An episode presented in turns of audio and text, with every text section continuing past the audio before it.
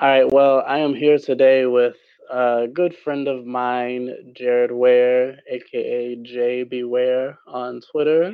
Um, Jay is a writer, an organizer, um, a great person who should follow on Twitter and read their writing. As as a journalist, Jay's work often deals with incarcerated people and their struggles. Um, so we really wanted to just come on today and have a conversation um, about prison abolition, but really what it means to be an abolitionist organizer and what it means to live kind of an abolitionist life materially beyond just the kind of abstract idea of abolition. And then we wanted to give you an update and discussion from Jay on the August 21st, 21st prison strike. So we also thought that because we both, this is a topic we both are very passionate about, that we would just share this episode and kind of cross promote it between the two of our podcasts, um, which is Millennials Are Killing Capitalism and the Groundings podcast. Um, so, Jay, anything you want to add to that? No, I'm excited to have this conversation. Um, I've been uh, looking forward to it. Uh, we've been looking forward to having you back on, and you know, it's definitely. I think obviously it's a current topic that people are very interested in right now due to the strike, but also due to like all of the movement around um, ICE abolition that's been going on. Um, so I think it's you know it's definitely relevant and um, I think something that people are interested in. And it's also something that we haven't really covered over at Millennials Are Killing Capitalism yet because um, I do also work with Beyond Prisons and we like to give them their space. They do great work there. Mhm. Um, Brian and, and Kim, Brian Sonenstein and Kim Wilson. So um, but you know, I think it's like it's it's an important um, politic and praxis that for me and for you too, I know, and um, I think that it's you know it's an important piece to continue and keep into the conversation when we're talking about you know radical politics, socialist politics, etc. Yeah, definitely. I, and I think that one of the angles me and you discussed earlier that we wanted to make sure people grasp is pulling the conversation of abolition a little bit away from the abstracts and the futurity of, of the politic and of the theory and really speaking about what it looks like materially. Um, with this conversation, like you said, about quote unquote abolish ICE and the prison strike, you know, being really dominating mainstream discourse right now, I think a lot of people are missing out on the aspect of what does it actually mean and what is the actual work that goes into it. Um, and the Beyond Prisons podcast is always a great source of sort of, to me, taking it from that strictly abstract place it always exists in and putting it into this material praxis um, um, field. Definitely, yeah. Um, they do a great job of that. They've had a lot of good guests on, including yourself, um, to talk about that. And um, you know, I think that I agree. I mean, a lot of times when we do these interviews, um, we're explaining to people what prison abolition is, and I think we should spend a moment to sort of explain what that is. Um, but I think that a lot of times, because it is, it is a, you know, it is somewhere far off, but hopefully not too far off, right? It is, it's a Mhm. horizon, right? Um, and I think with that, one of the conversations I was having with a friend recently was like, when you're not in it immediately, right, you can sort of have this notion that um, that there's sort of slow work around it, but Mhm. that doesn't mean that it's not urgent, right, or that it's not something that um, you need to be actively participating in, even if it's not um, immediate. Um, and there's a Mm. there's a you know one of the things I think is hard to talk about abolition a little bit is that there's a very wide range of what people who identify as prison abolitionists and what how they look at their praxis. You know, um, you can have people that are like very insurrectionary within the movement, but you also have people um, that are doing like restorative or transformative justice work within their communities. Um, and then sometimes you have people that are like, you know, kind of both of those things or in the middle.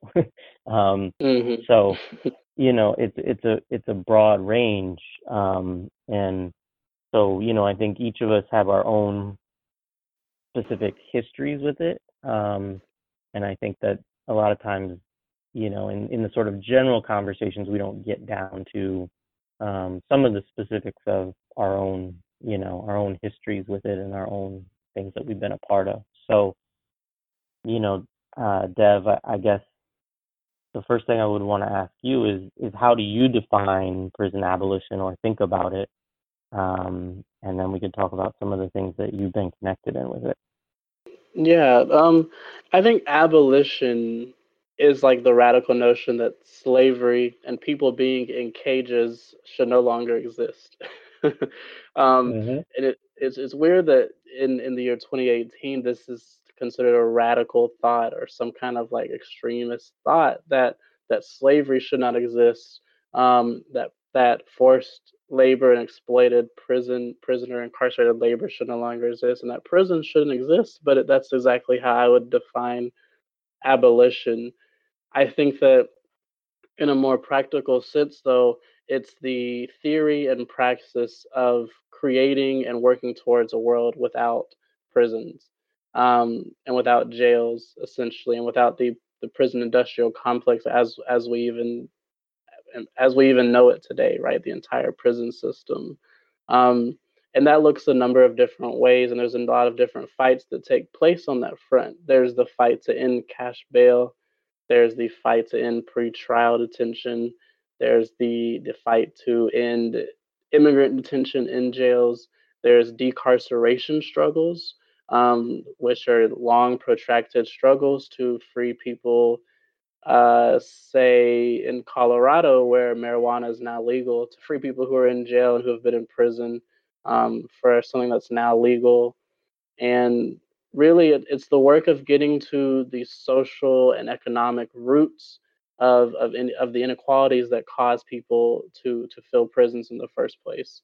Um, so in a lot of ways, the work of abolition is working backwards. If we want to know why someone is quote unquote in prison, we have to look at the system and why the system is in place and why only a certain kind of people typically fall entrapped into that system in the first place. So abolition and prison abolition specifically is is this kind of huge idea and huge thought. When you really break it down, it's honestly just common sense to me.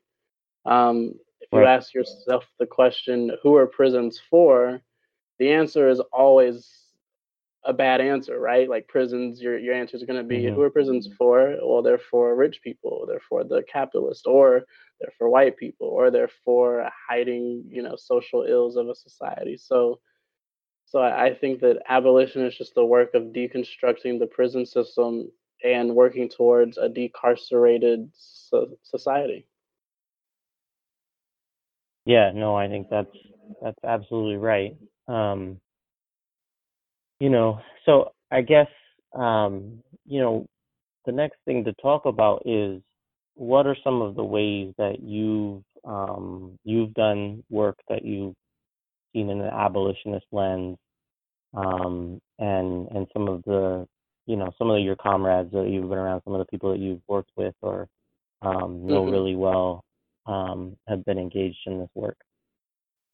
Yeah, I mean, I think there's a number of things that I've been involved in, and I've had the, or I've, I guess I should say, have the the pleasure and like the the blessing of having been involved in and, and having witnessed that my friends are doing all across the country. I know that one thing is a lot of people tend to disconnect police abolition from prison abolition, as if one can't happen without the other. Um, Yeah, that's silly. so I think, you know, you, there's this weird thing happening right now where abolishing the police and disarming the police is almost seen as like less um, less possible and le- and makes less sense to people than abolishing prisons. When in reality, you have to do one or the other. You don't have to do one or the other. You have to do both. And I, I think Right. that working. Um, so there's a there was a young man named Anthony Hill who was shot and killed in Atlanta, Georgia, while he was Mhm. having a PTSD episode. Um, he was completely naked. He stood about five foot seven, black man, and the officer, Officer Robert Olsen, who shot him, was the first responder on the call. He shot him twice in the chest within, I believe, within two minutes of arriving. Who was six foot four white man. Um, and that sparked this huge movement in Atlanta in 2015 to to call for mental health response units. Um, so these would essentially be response units that would that would respond to mental health crises um, that would arrive without a police. It would be mental health professionals, so it would be counselors, psychiatrists, therapists who would arrive on the call to handle the situation. Um, but in doing that, we actually kind of created through a group called Rise Up. Um, this entire like research started started blooming from that, and these initiatives popped up. And we realized through this research and through our study that about 50% who are incarcerated have some kind of confirmed and diagnosed mental illness. And along with that, a rough, roughly 40 Mhm. to 50% of people who are victims of police violence as well have mental illness. So, so my my start um, in abolitionist organizing and really material organizing for abolition, right, started with this push to to have officers not be the first responders to mental health crises.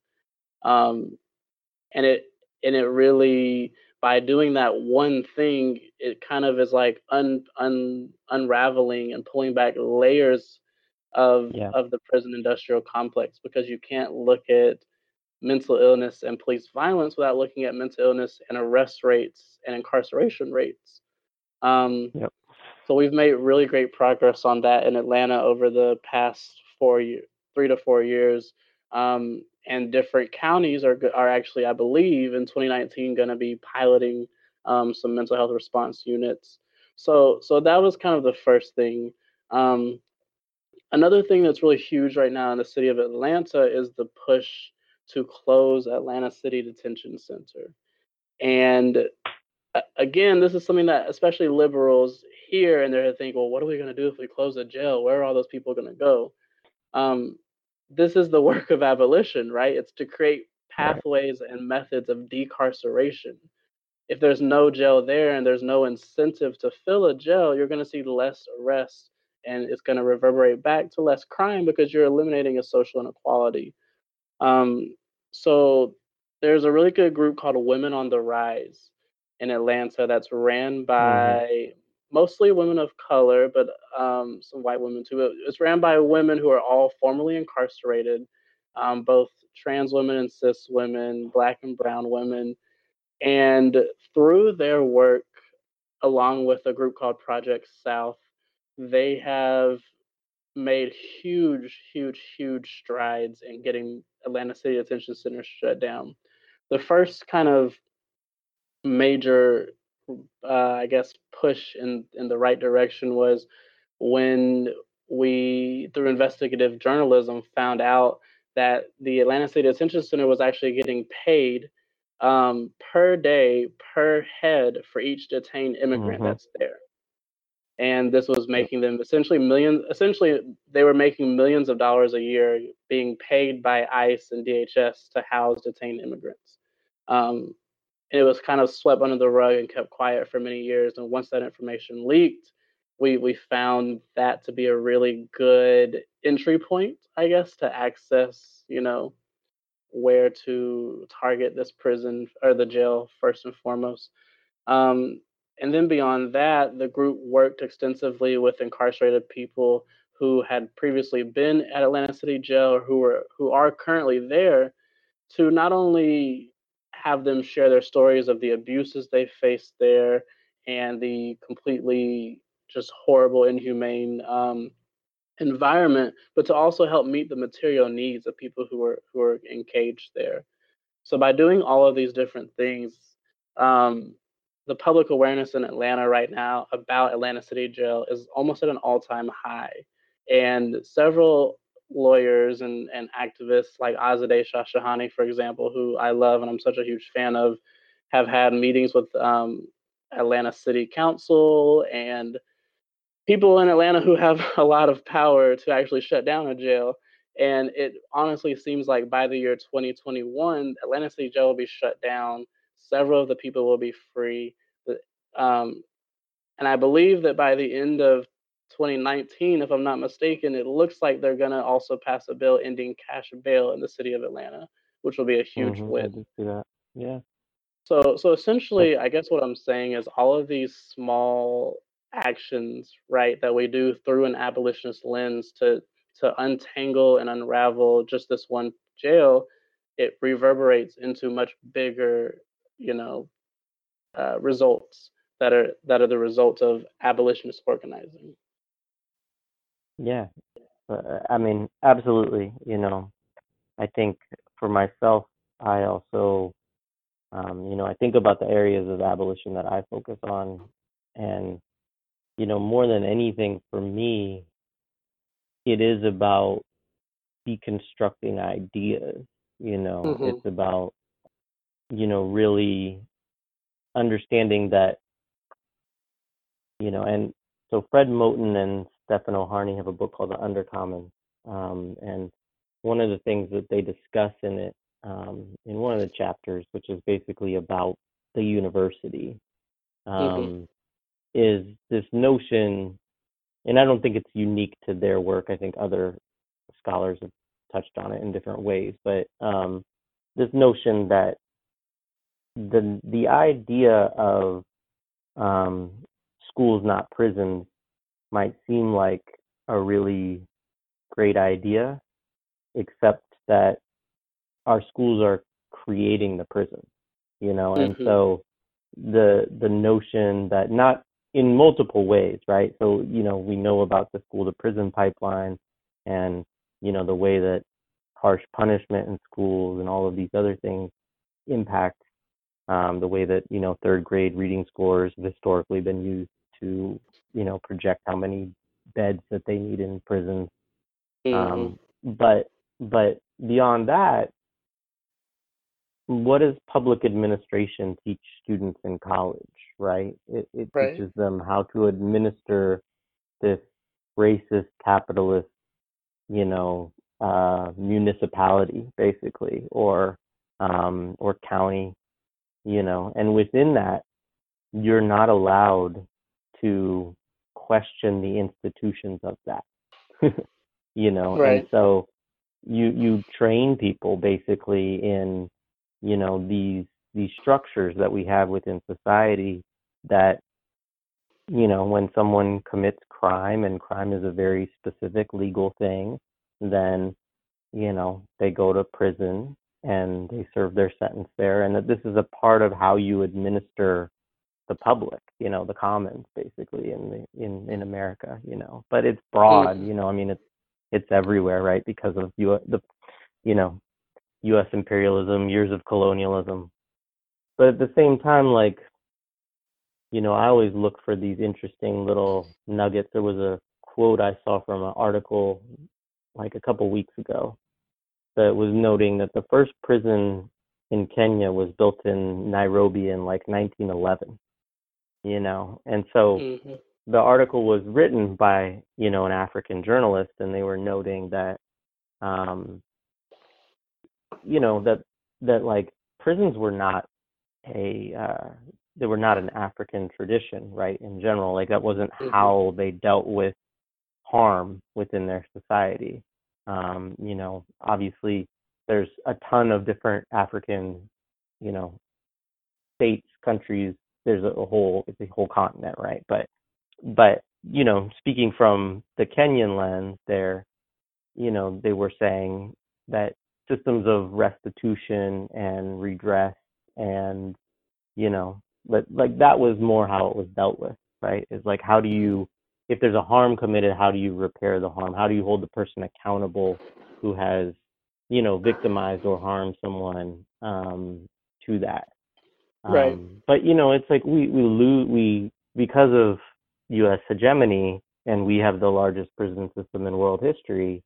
Um, it's for so many people, it's just like we just accept it at at face value without ever questioning, you know, where this idea comes from, how old is this idea, what other ways have people dealt with that with this throughout human history. Some some very bad too, right? But like um but you know, it's bound up in all of these these things and particularly of course in the US bound up in in white supremacy and in settler colonialism, you know, as well as capitalism. So mm-hmm. all of those, all of yeah, I mean, together.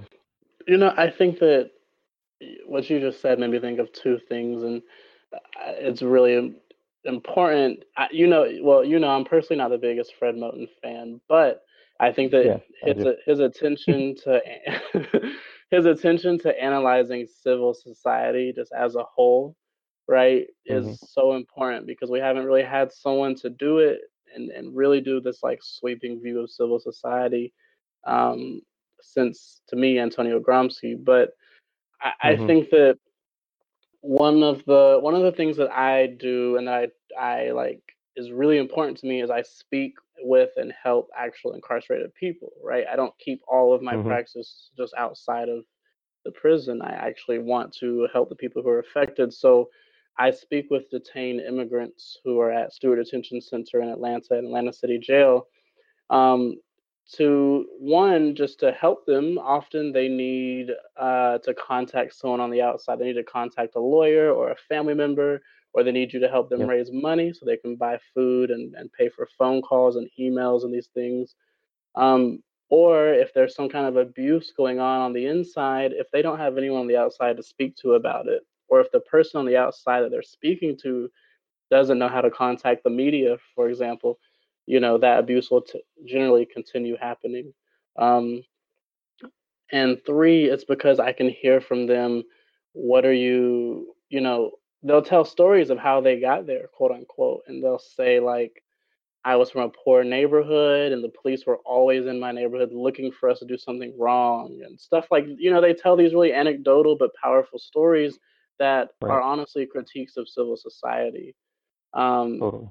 And I think that's so important and powerful, and why I always encourage people to to join a prison pen pal group because if you're not actually speaking with the people who are impacted by the structure you're trying to challenge and you you just look you look stupid and you don't actually know what you're trying to combat at all. Um, and then the second thing your comment made me me think of is the work that needs to be done is abolition it's being done but needs to be done on a larger scale. We have to look at it in like a global context right? Mm-hmm. um, we have to look at abolition through the lens of Palestine, which is like the world's largest open air prison, as Mumia yeah. Abu Jamal, political prisoner, described it. Um, and we have to look at the prison system as an extension of of imperialism, even inside mm-hmm. the U.S. So I'm yeah. thinking of like Freetown Central P- Prison, um, which is also known as Pemba Prison in Sierra Leone, is like it holds thousands of prisoners and it's known as one of the worst prisons on earth and all of it. I think it's interesting when the Western media labels a prison in another country as the worst prison on earth or this horrible conditions because they will never do that for for like Angola prison in Louisiana. You know what I mean? Like yeah. But um but it was it was built by British colonists and colonizers in 1914 in Sierra Leone, right? So this prison that y'all are y'all are de- decrying as like the worst prison on earth and all that was actually an extension of an imperialist agenda and was built by the British. The mm-hmm. the prisons that are here in the U.S. and are built in the U.S. are still we're still on a settler ground, right? Like these are still being right. built by settlers on foreign land, on stolen land. So so it's still an extension of of imperialism in Palestine. Um, in the part of Palestine known as Israel for some reason. Um, some of the some of the jails are constructed with like U.S. materials that are imported. In yeah. in the UK, they're building a new prison in Jamaica, a multi-million dollar prison in my home country of Jamaica, but it's being built in coordination with U.S. Um, with U.S. contractors and U.S. quote unquote yeah. prison specialists, right? So again, the work of prison abolition has to be material because we have to be researching and studying and bringing these kind of international and local connections to light. Um, Absolutely. And, and, and working with detained immigrants who are from other countries, which is like the bread and butter of what I love to do, is is um, is super eye opening. One of my friends, Amadou, who's from Ghana, he will he sends me videos all the time of police brutality in Ghana. but his the comment he always says is, "Doesn't this look like the U.S.? Doesn't this feel like the U.S.? Oh my God, I feel like I'm back in the U.S." And and you know, this is someone who doesn't have the most political analysis, but can clearly just visibly observe and see the connections of a prison state globally. Um, right. So yeah, that was my rant on that. But no, I mean that's very valid. I mean, Angela Davis's most recent book, Freedom is a Constant Struggle, really kind of mm-hmm. works on that idea too. Um, and I, I do think there's this really interesting thing, not interesting in a good way, but interesting in like this sort of horrifying way. Um, that when you look at also settler settler colonies, you know, countries that that have that as their sort of historical, you know, whatever as the ones that are still in existence you know and also the the countries so if you look at the UK and the places that you know were sort of original colonies of the UK um you know a lot of times you find the most just barbaric you know systems of imprisonment um mm-hmm. you know because I know that like it, I mean Australia of course the origin was is it was a settler colony but it was also a penal colony you know yep. um and then um, you know, the U.S. certainly. I mean, even Ireland's history, you know, as as being colonized by the British, you know. So there's there's a lot of um, you know, there's a lot of history. You know, obviously Palestine, of course, from the river to the sea. Um, yeah. But yeah. you know, it's um, and then and in Africa, of course, too. Like people don't like to talk about for you know stupid white reasons probably, but um, about countries within Africa as settler colonies, but you know, of course, a lot of them were, or you know, eh, obviously it's complicated now because you've had some sort of decolonization, some neo-colonialism, you know, all of that. But like, mm-hmm. um, you know, they're like Rhodesia, right, was a settler colony, you know. Yeah. Um, so it's it's in South Africa, you know. Um, yeah, and I I think you know, you said earlier that the the idea of prisons is not native to the African continent. And as mm-hmm. as someone you know who went through the African studies, um, academic bullshit, I can 100% say that's that's true, right? Like if you look at the vast majority of indigenous African religions, for example, there's no concept of irredeemable bad, right? Like that was a colonial right. import, and you can't have mm-hmm. a prison without the concept of irredeemable evil and irredeemable bad or irredeemable sin that's embedded right. into the prison system and how people speak of prisons and people who get out of prison is that you've done something irredeemable that has to be on your life and marked forever. Um, this is a yeah. direct colonial import, it's a direct imperialist import. And if we talk about dismantling this, we have to talk about we have to talk about broadening our horizon beyond just the U.S. prison system and beyond reform. Um, you know, we can't all Definitely. be. I can't wear a blue vest and talk about reform and feel like I've done anything good in the world when I know that the prison industrial complex we have today is a direct result of those reforms. So right. that was my shade of Absolutely. the episode. But yeah, I mean it it is. I mean, obviously, you know, that's also uh, that's also something I credit to Angela Davis is really that that mm-hmm. talking through that history of the prison as reform, right? Um, even though i you know it's, it's just historical fact, but she definitely describes that really well in Are Prisons Obsolete. Um, but does. this also connects into you know I do want to talk, and we can get back to other pieces too, but um, I do want to talk about the prison strike that's coming, and I think you know you hit on several things there in terms of the irredeemable bad, you know, uh, particularly. Um, when I think of what is motivating this particular strike, um, I would say that the prisoners are rebelling against the notion of the irredeemable bad. You know, because well, let me what, let me yeah. ask you to for the just yeah. for the listeners, can you actually give the yeah. context to where this the August 21st prison strike, what it is in response to, and the context of yep. how it's kind of arising? Yeah, absolutely. So, um, it comes in a movement that is not new, of course. Um, you know, as long as there have been prisons, this is like as long as there was slavery, right? People rebel against this institution. Mm-hmm. Um, you know, certainly we have a history of some fairly significant prison rebellions in the United States, including, of course, Attica, which is often referenced and is sort of, you know, I think in many ways one of the most famous and is is is interestingly, I mean, because George Jackson is such an important figure to prisoners in America, uh, Mm-hmm. particularly black prisoners in America, um, but just also in terms of his notions of solidarity, because George Jackson was somebody who, you know, was willing to work radically um, in solidarity with other prisoners across racial divisions and everything else. But you know, those two moments are very central, and so the dates actually line up with the date of the death of the 47th anniversary of the death of George Jackson and the 47th anniversary of the Attica Rebellion. Is the is the window of 20 days, which they're saying they want to do this. But what it's directly in response to, um, actually, is so uh, what I would say is that they were going to have a prison strike at some point, um, Mhm. be, because they had one in 2016. Um, there was the Millions for Prisoners Human Rights March last year, and these are all just sort of pieces of a growing movement inside.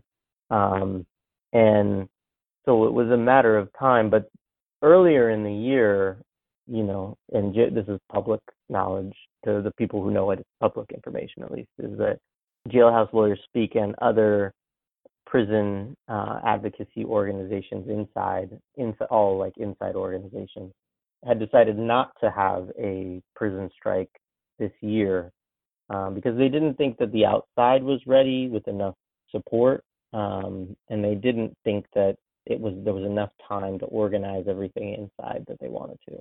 Mhm. Um, but what happened on April 15th is um, there was the deadliest uh, incident of prison violence. It's it's hard to talk about in typical terms because it wasn't really a riot and it wasn't really an uprising. What it basically was was, you know, a manifestation of violence between prisoners um, that was aided and, you know, per Jailhouse Lawyers Speaks analysis of it, really created by the conditions of um, the people who run the prisons.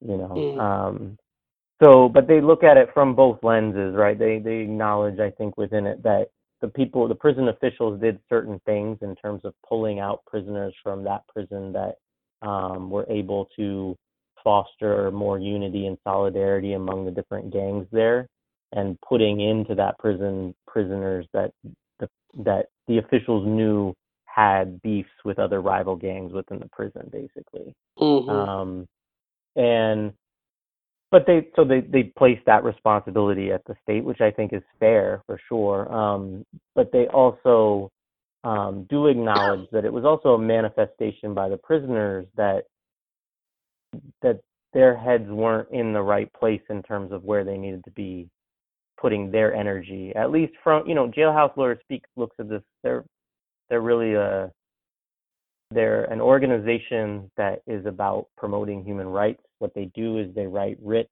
for um, other prisoners. They try to help other prisoners uh, work on their cases because it's very hard to get an attorney if you're in once you've been convicted and are in prison. Um, so they're like basically self-trained collective of paralegals that operate around the U.S.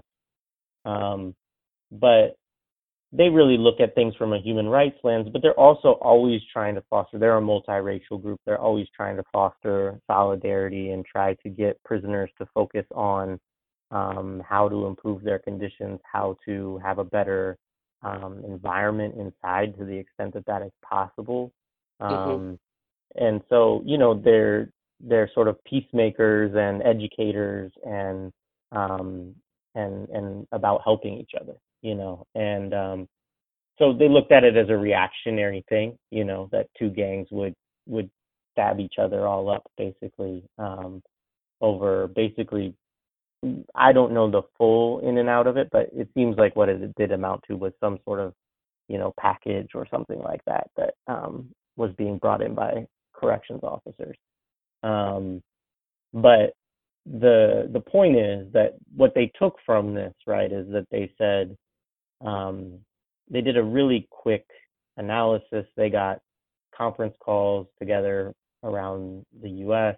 and basically they um, they came up initially with like 35 demands, and then they boiled it down to the 10 demands that um, that they finished with, and all of them are really, you know, I think from a very one is a very thorough analysis of Clintonian neoliberalism and the impact that that had on the prison system. You know, mm. I think that when you look at what they're um, asking for the repeal of, um, they're asking for the repeal of the laws that were put in place by um, the Clinton administration under the guidance of um, some really bad criminologists that created things like the super predator narrative, um, which was basically saying that there was going to become this huge boon of young black men, which meant inherently that the streets would be filled with like savage, irredeemable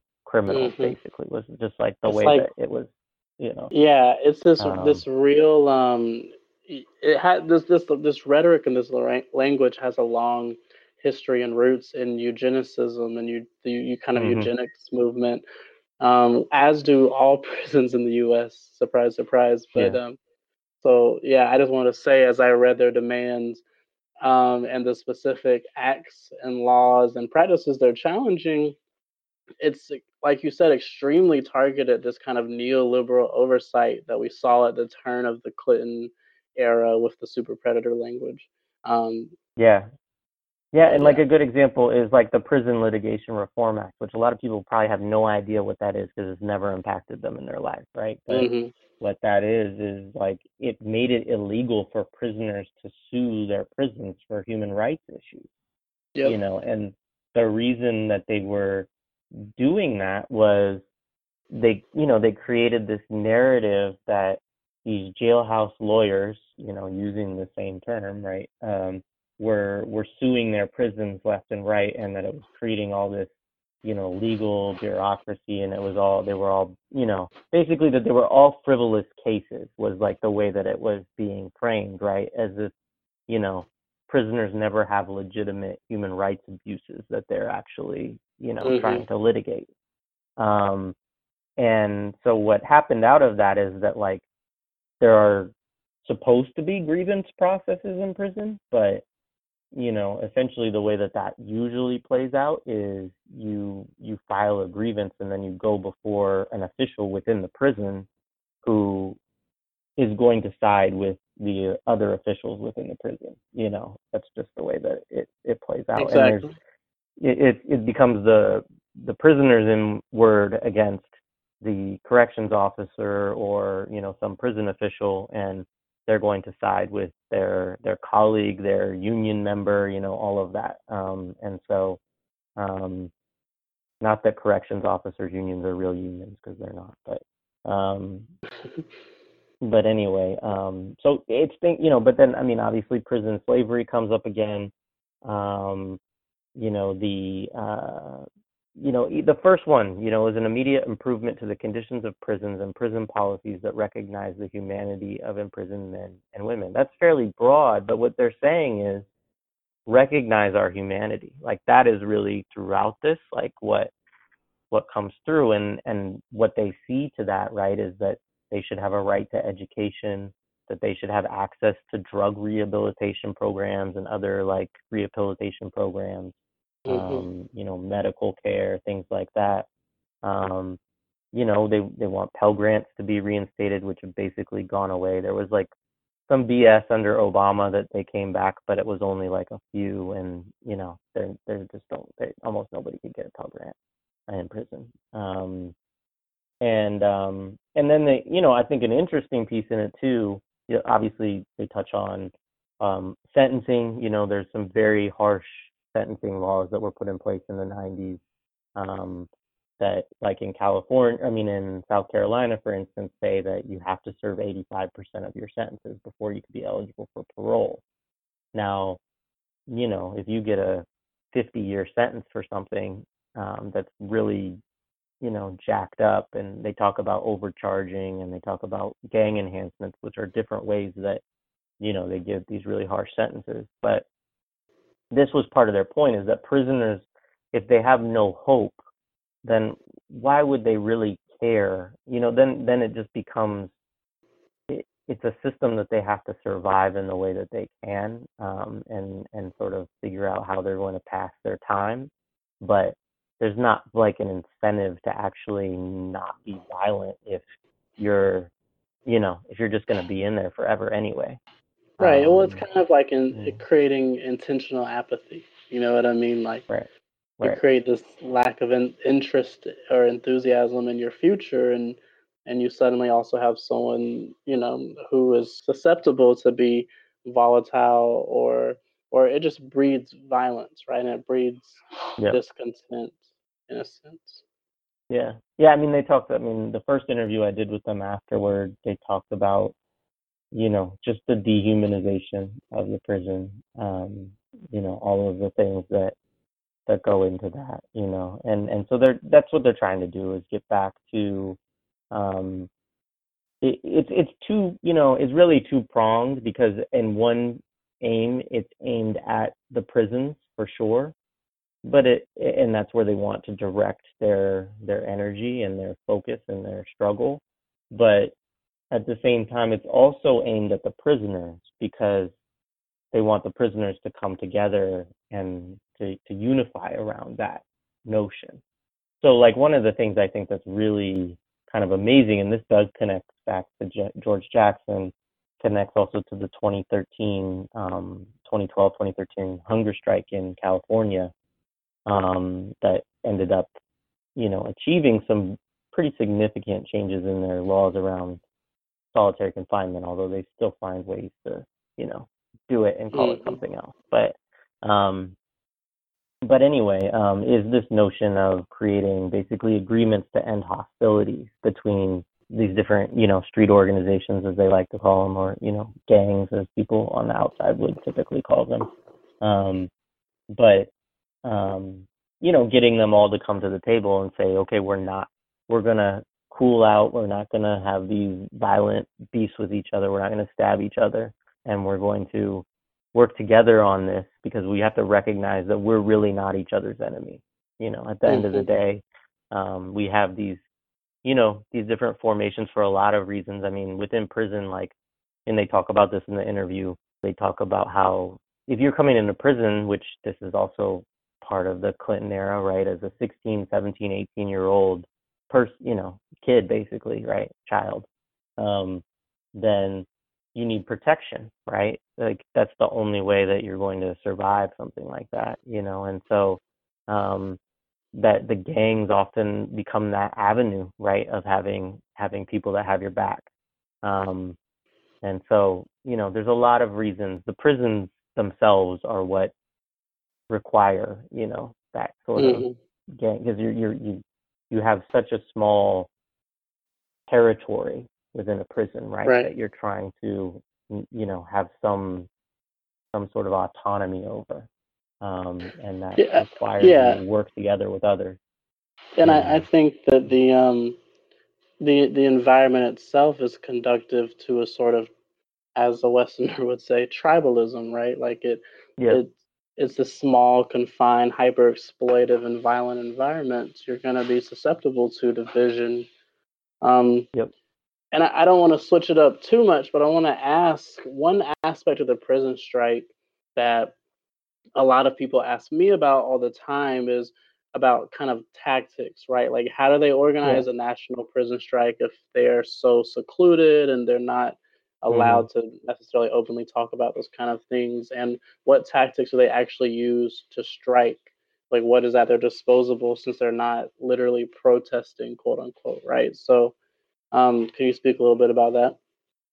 Yeah, I mean, in terms of how they organize, I don't want to speak too much about that. Um, I actually try not to talk to them too much about that either because I don't. Right. Um, I don't think you know it, it, for security reasons for their own um, purposes. I think that, um, but you know, the reality is, of course, that cell phones get into prisons. Guards bring them into prisons and sell them to prisoners. So this is this is a reality. Like, there's a lot of I find again like this is like morbidly funny, I think, but like this idea that like people are flying drones with packages into prisons and stuff like that. Mhm. It's like okay, that that might happen like once in a blue moon, but most contraband comes into prisons because guards bring it into prison, you know, and and because the guards are selling it to make exorbitant profits off of it to to sell, you know, cell phones at, at huge markups and all kinds of other things, right? It's not just it's just it's just whatever, like, and which is incredibly exploitive too. I will get to tactics, but I do want to say this, um, it, because prisoners can't make any money really. A good number of prisons have jobs. Very few prisoners have jobs that pay anything significant or anything substantial. But back to the tactics. So really, um, you know, so so they're able to communicate through through their networks of people um, within different prisons. You know, I mean, social media is a way that stuff happens too. Um, that that prisoners get out there. Um, there's obviously a lot of repression against that stuff, um, both by social media platforms and by Department of Corrections, basically. And even now, the FCC is interestingly, like in South Carolina, getting a little more involved. The FCC used to be very hands off on this because they didn't want to block cell phones in prisons because if you you really can't do that, and if you block it, then it means nobody's cell phone works, and it means people's cell phone outside the prison doesn't work, which is like could be a you know is a violation of their ability to communicate. So the FCC has historically always been against that, but because of the way that SCDC, which is the South Carolina Department of Corrections, spun the Lee violence as being caused by cell phones, which is absolutely false. There's been a more of a crackdown, and the federal government has participated more in that in South Carolina.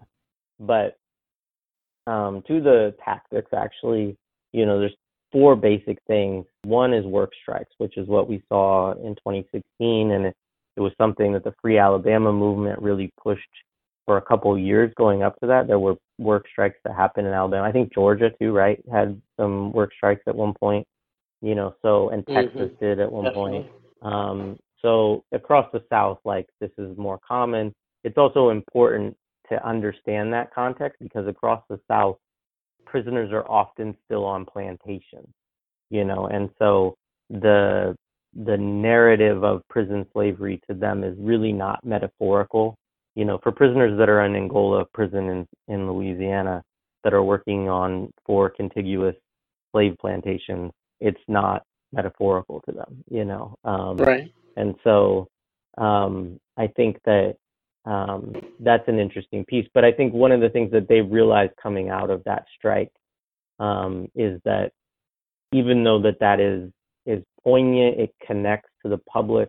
I think a lot of the public, you know, there's people in the public that always push back against that narrative, but um, a lot of it still does resonate. The problem with it a little bit is that it's still not all prisoners. Not all prisoners have jobs, you know, and so not all prisoners can participate in a work strike, and not all prisoner. If you have a job, you you typically have a little bit more privilege. You're able to move around more. You get mobility through your job, and so a lot of prisoners are not interested in sacrificing their job in order to strike too. So Right. I, I anticipate that there will be work stoppages and work strikes, but I think one of the things that they realized after 2016 was that they could broaden it out by diversifying tactics um, and get more prisoners involved that are not in that situation. And so there's multiple ways that they're looking to do that. One of them is sit-ins, which is really interesting. We've seen a few of these this year, but basically the concept is like they're at you know they're at lunch, they're at yard, um, and they just refuse to go back when the corrections officers say, okay, it's time to line up. You know, which then of course forces the the prison guards to act violently or to wait it out. You know, and just stops the the motion of the prison, stops the operations of the prison. Mhm. Um, and then you know the third one is is boycott, which is something that was tried a little bit um, in 2017 in tandem with the Millions for Prisoners uh, Human Rights March. It's difficult to you know, I mean, with all of these, it's going to be interesting to see how much information gets out of prisons as this is going on, because the departments of corrections are working overtime to stop that from happening. But Mm-hmm. um, with boycotts, it's really tough, like, because I don't, I mean, we could try to FOIA like commissary or something like that. I don't know, but um, with boycotts, it's tough to know. But what they're saying is we're not going to spend on commissary. We're not going to spend on your phone system that has these jacked up rates and so basically in this one, they're targeting profiteers, but also ways in which the state um, offsets, you know, gets revenue to offset its expenses in prisons, basically. Um, and so to try to make it more financially unsustainable, um, that's the, the tactic there. And then um, the fourth one is hunger strike, you know, and um, one of the prisoners that I interviewed in the piece I just put out this week um, discussed that you know in 2016 he couldn't participate in all because he was already on lockdown you know and um, if you're on lockdown there's not much you can do and i i do want to give you an opportunity to talk about this a little bit devin because i know you've done some some research on it study on it but you know a hunger strike is the sort of the last thing that you have to to protest Mm-hmm. um, and um, there's interesting things and weird laws and stuff that is on the books in the U.S. about hunger strikes, which I think if they were in any country that was not the U.S., we would call them severe human rights abuses.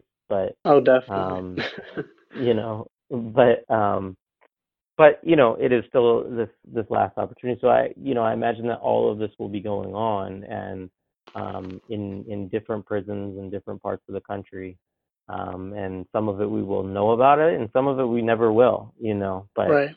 um, that's I, I, we won't. I shouldn't say never. We'll probably hear about it months afterwards, after the sort of, you know, after the prisons lighten up a little. Not lighten up because they never do, but after you know they get exhausted from trying to repress it for so long and you know try to Mm. re- resume normal operations. I guess you could say. Yeah, and I think that's kind of whenever prison strikes and prison uprisings are announced, right, and people on the outside who aren't necessarily super familiar, I think they wait for this super huge, explosive, like post strike update. You know what I mean? Where hmm CNN and tons of outlets are like on the news talking about how dozens of prisons across the country are striking. And that's just not going to be the case, right? What's going to happen is it's going to be suppressed as hard as possible, and mainstream media won't talk about it until enough freelancers and independent journalists and activists push and pressure and force them to. Um, Yeah. and just to give you an example, at Stewart Detention Center this past this year, actually, um, on the week of Easter, there were 200 Indian. I'm sorry, I think actually, I've heard I've heard two different stories that they were all Indian, and others have said that they were just all South Asian in general. Um, but nonetheless, over 200 South Asian um, immigrants who were detained at Stewart Detention Center went on hunger strike for the entire Easter weekend. And if you can imagine 200 people in a facility going on hunger strike and it not making huge mainstream headlines. But then if you compare it, imagine if 200 NFL players went on hunger strike, right? Or if 20 NFL players or NBA players or 20 senators went on hunger strike, we wouldn't hear the end of it. They would still be talking Right. about it. Um, and that, and you know, that information was suppressed super, super, super heavily. And the only reason Yeah. that we actually even know about it today, Stewart Detention Center doesn't offer translators. Um, so, so detainees actually have to coordinate their own translators, which is a violation of human rights. But so a friend of mine who's a who's a human rights lawyer in Atlanta, she actually happens to speak um, the same language as a lot of the the South Asians who are detained there, and so she was able to communicate with them and speak and learn about it a few weeks later after it happened. But they suppressed that so so so hard. So hmm when this when the prison strike comes, I want to challenge everyone who's listening to this to do your job and kind of be your own autonomous, independent journalist and report on it as much as possible and spread the word and You know, if your Yeah. local chapter of your party or organization is doing a solidarity event, if you are raising money for it, if you're doing anything at all on the outside of solidarity, write an article about it or you know, go to medium.com and write an article about it or make a video about it, tweet about it, share the word as much as possible. Um, and if you have contact to people inside of prison, like you have to you have to uplift their voice, right? There's no such thing Mhm. as voiceless people. There's just unheard people and people whose voices are suppressed. And so I just want to challenge people with this specific prison strike. If you are not talking about it, it's it's going to be hard for these people's labor and their efforts in this strike because they're doing revolutionary organizing. It's going to be hard for for their their actual you know efforts to get out and be and the truth to be shared too. Because what often happens Yeah. is that the uprising will make the news, but it'll only be the side of the guards, and you'll have the warden on the local news talking about it. And of course, the Yeah. warden of a prison isn't going to have anything good to say about a revolutionary prison uprising. Yeah. um, Totally.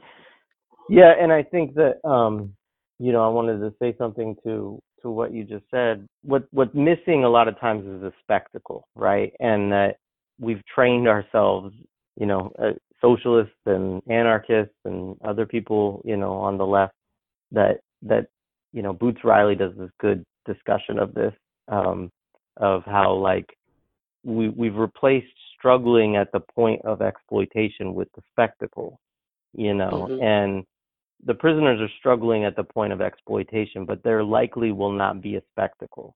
Now, there may be because part of what happens with this is, I mean, today I got contacted by an advocate who had been contacted by a prisoner who, mhm, you know, was talking about how um, prisoners in South Carolina were being marched around a pole in their underwear and this was mm, also i mean which was humiliating to all of them and that you know they were being marched in front of the women guards as well and that um in addition to that that a lot of the prisoners were muslim and they weren't allowed to wear you would know this better than me devin but mhm. um you know they it was basically a violation of their religious practices and because they were just in their underwear, basically. Right, Um, definitely. so, That's like that's yeah, like a punishable offense. I mean, you know, we're like the yeah, religion of modesty, essentially. So if you can imagine,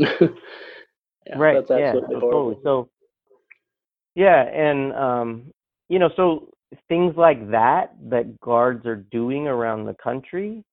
The the problem is, I'm not worried about the prisoners in this scenario. Honestly, I'm worried more so about what these corrections officers are going to do or hmm provoke. Because let's be clear, like corrections officers unions around the country have been talking about this for months. They're very aware of it. They're very concerned about it. And, you know, they're planning repression. And when prisoners are protesting against the inhumanity of the system and they're repressed further rather than allowing them to protest, that's where you could have a really potentially volatile situation. And um, so, you know, in 2016, this happened in a couple places. It happened in Florida and it happened in Kinross in, in Michigan, most notably, where basically at Kinross, they were doing a sit in out in the yard and it was completely peaceful. And basically, they brought in the, the CERT team, which is like a SWAT team for prisons, basically. And you know, started gassing them and, you know, all kinds of stuff, brutalizing them. And, you know, that night, the prisoners basically did a ton of property damage to a wing of the prison. And that one made the news in multiple scenarios because it was so large of an of a of a rebellion basically that um nobody was killed in it, but um thankfully, you know, but it was hmm such a large rebellion that um that basically it couldn't be ignored. You know, they tried to minimize it in the media at first, but reports kept getting out, and um, you know, eventually they they couldn't um, they couldn't just continue to lie about it completely Right. because it was too you know there were pictures that would get out, you know, that kind of thing, and so that's the you know that's the nature of the prisons is that they'll try to they'll try to repress and control the narrative that no repression is going on, nor was there any reason, you know, nor was there any mm-hmm. strike. Um, and so, you know, when it gets out, it gets out, like you say, from prisoners to family members and things like that.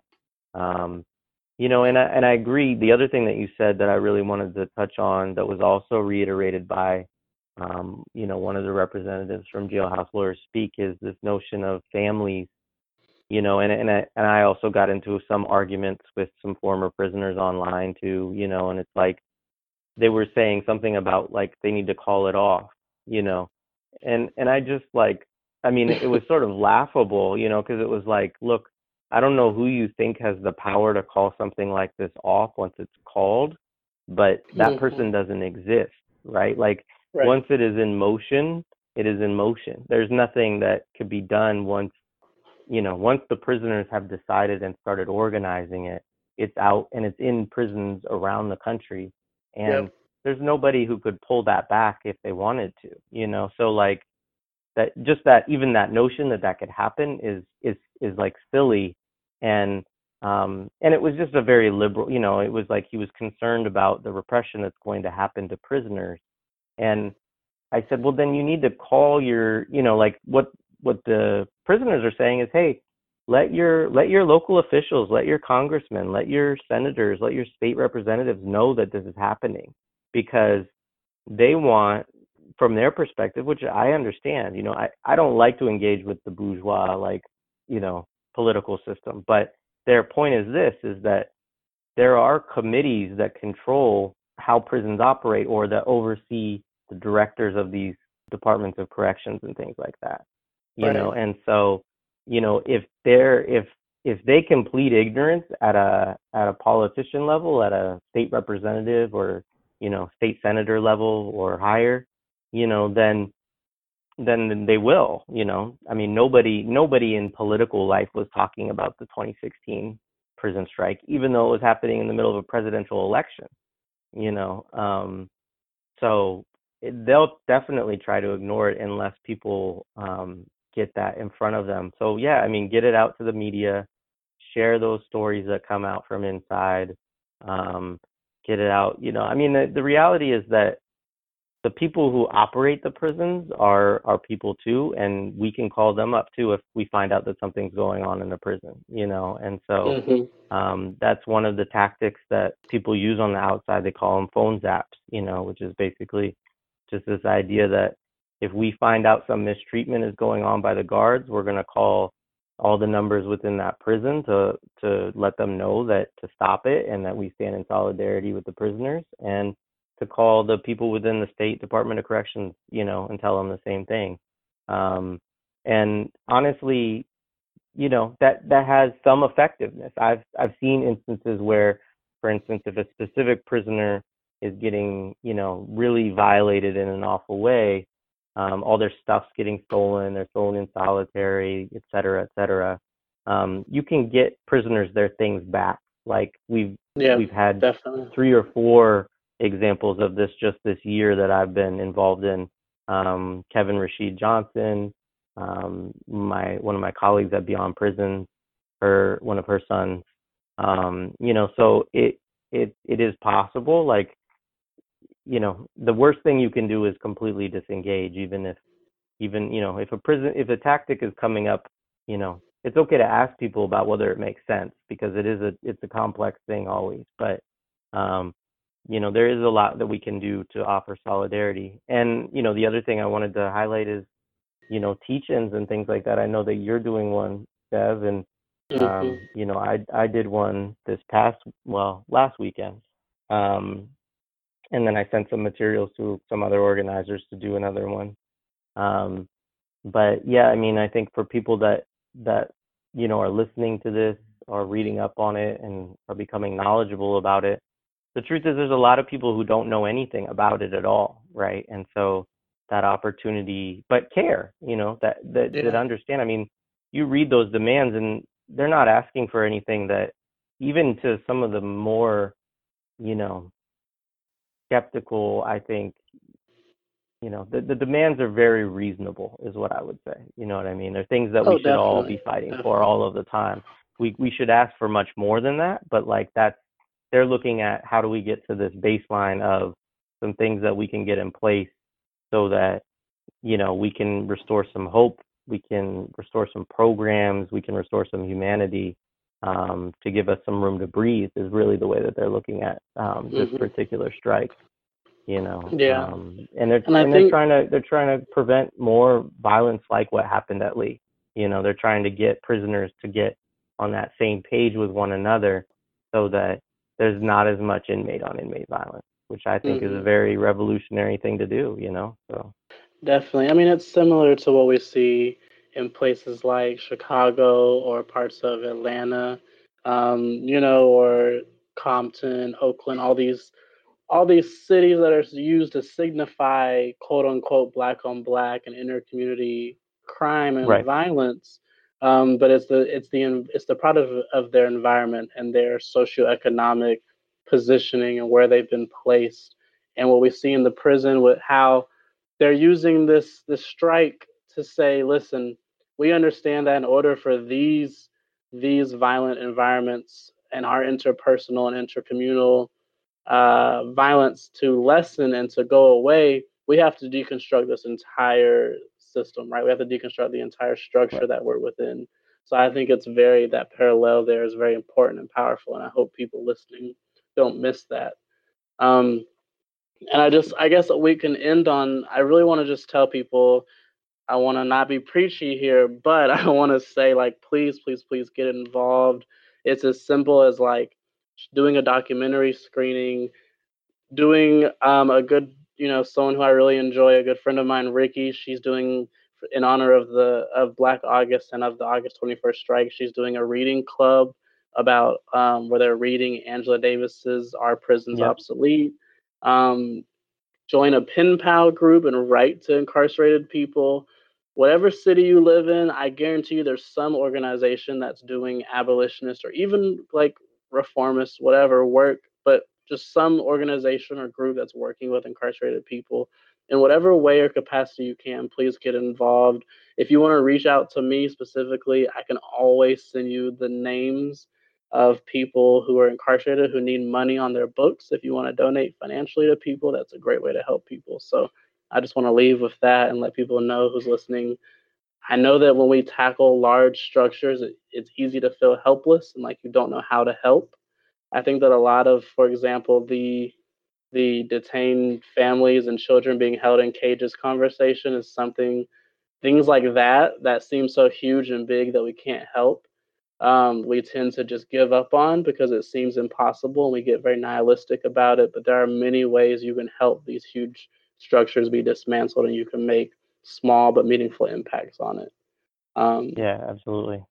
so that's my Absolutely. rant No, I, I appreciate that. I you made me think of a couple other things I do want to shout out, which is one Mhm. um, that you know these this organized from the beginning. This strike has included um, all people that are detained, you know, within the U.S. And so, um, you know, they they extended solidarity out um, in crafting these demands to ensure that the language would be inclusive of people who are in immigration, immigrant Yep. detention, um, and and juvenile detention.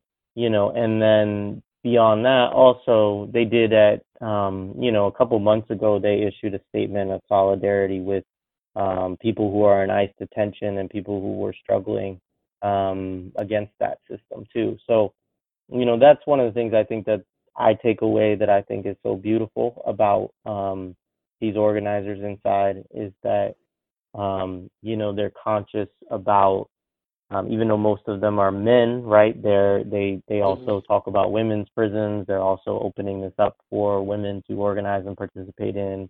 Um, they're thinking about immigrants.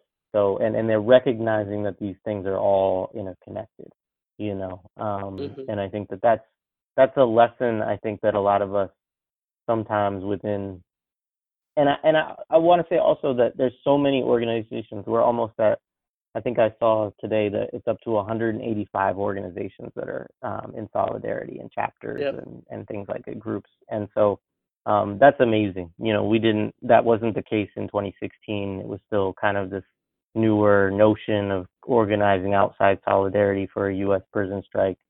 Um, and so um, I and the, and those groups span every tendency you know that is out there. Um, you know, including like some fairly liberal, you know, kind of mainline organizations, honestly. But um, that's great because they're they're showing up for this struggle that has specific demands of prisoner led. Um, and I think that um, it, you know being involved in something like this, getting involved and figuring out ways to plug in and support, and connecting with other groups that are organizing it around it as well. A lot of people are doing like noise demonstrations where you know four or five different groups in an area are coming together to do a noise demonstration outside of a jail. Mm-hmm. Um, you know those things bring people together, and I think a lot of times we can be um, we we have our different tendencies, we have our different political ideologies or um, you know sciences or beliefs, but I think that um, you know it's important that we're able to galvanize and and work together in solidarity to support these things, and and we follow the prisoners' lead on that, right? Because that's what they're doing, and they have they're fighting across differences that are way more diverse than than what we are right now, you know. Mm-hmm. So yeah, definitely. Well, I think with that, um, we're going to have to close out this episode. Jay, it's always great talking with you, comrade. We always, I know the people listening think that we just like linked up for the podcast, but we actually talk all the time and have these lengthy discussions about these topics like all the time. So yeah, it's always great to I was, you. yeah. All right. Well, I appreciate you too, Dev. All right. Peace. All right.